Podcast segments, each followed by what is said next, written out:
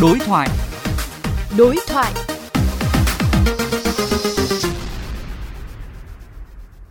Thưa quý vị và các bạn, theo quyết định số 08 năm 2022 của Thủ tướng Chính phủ, ngân sách nhà nước sẽ chi khoảng 6.600 tỷ đồng để hỗ trợ tiền thuê nhà từ 500.000 đồng tới 1 triệu đồng một tháng cho khoảng 3,4 triệu lao động. Vấn đề đặt ra hiện nay là quy trình, thủ tục để nhận khoản hỗ trợ này phải chặt chẽ để tránh tình trạng trục lợi nhưng không được đánh đố người lao động. Phóng viên VOV Giao thông đã có cuộc trao đổi với đại biểu Quốc hội Phạm Văn Hòa, Ủy viên Ủy ban Quốc hội về nội dung này.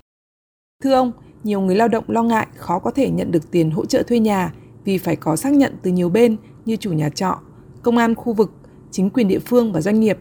Ông nghĩ sao về quy trình này ạ?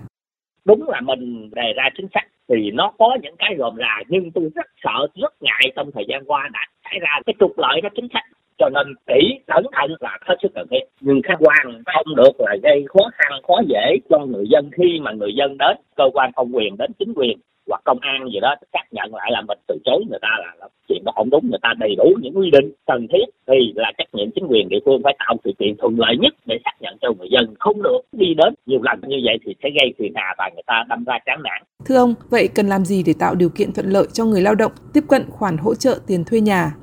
trước tiên là đối tượng thuê nhà đó đối tượng phải chủ động để làm sao được cái hồ sơ thủ tục thuận lợi nhất.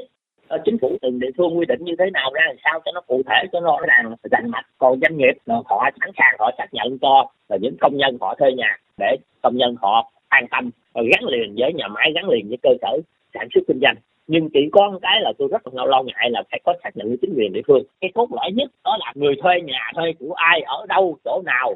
Cái người mà ví dụ chủ căn nhà trọ đó phải có xác nhận và phải có giấy phép đăng ký kinh doanh. Thì chỉ cần như vậy thôi thì chính quyền địa phương phải có trách nhiệm xác nhận vô đó là có trọ nơi đó. Đơn giản thuộc tục hành chính nhưng phải kỹ để phòng ngừa trục lợi trong thực hiện chính sách này.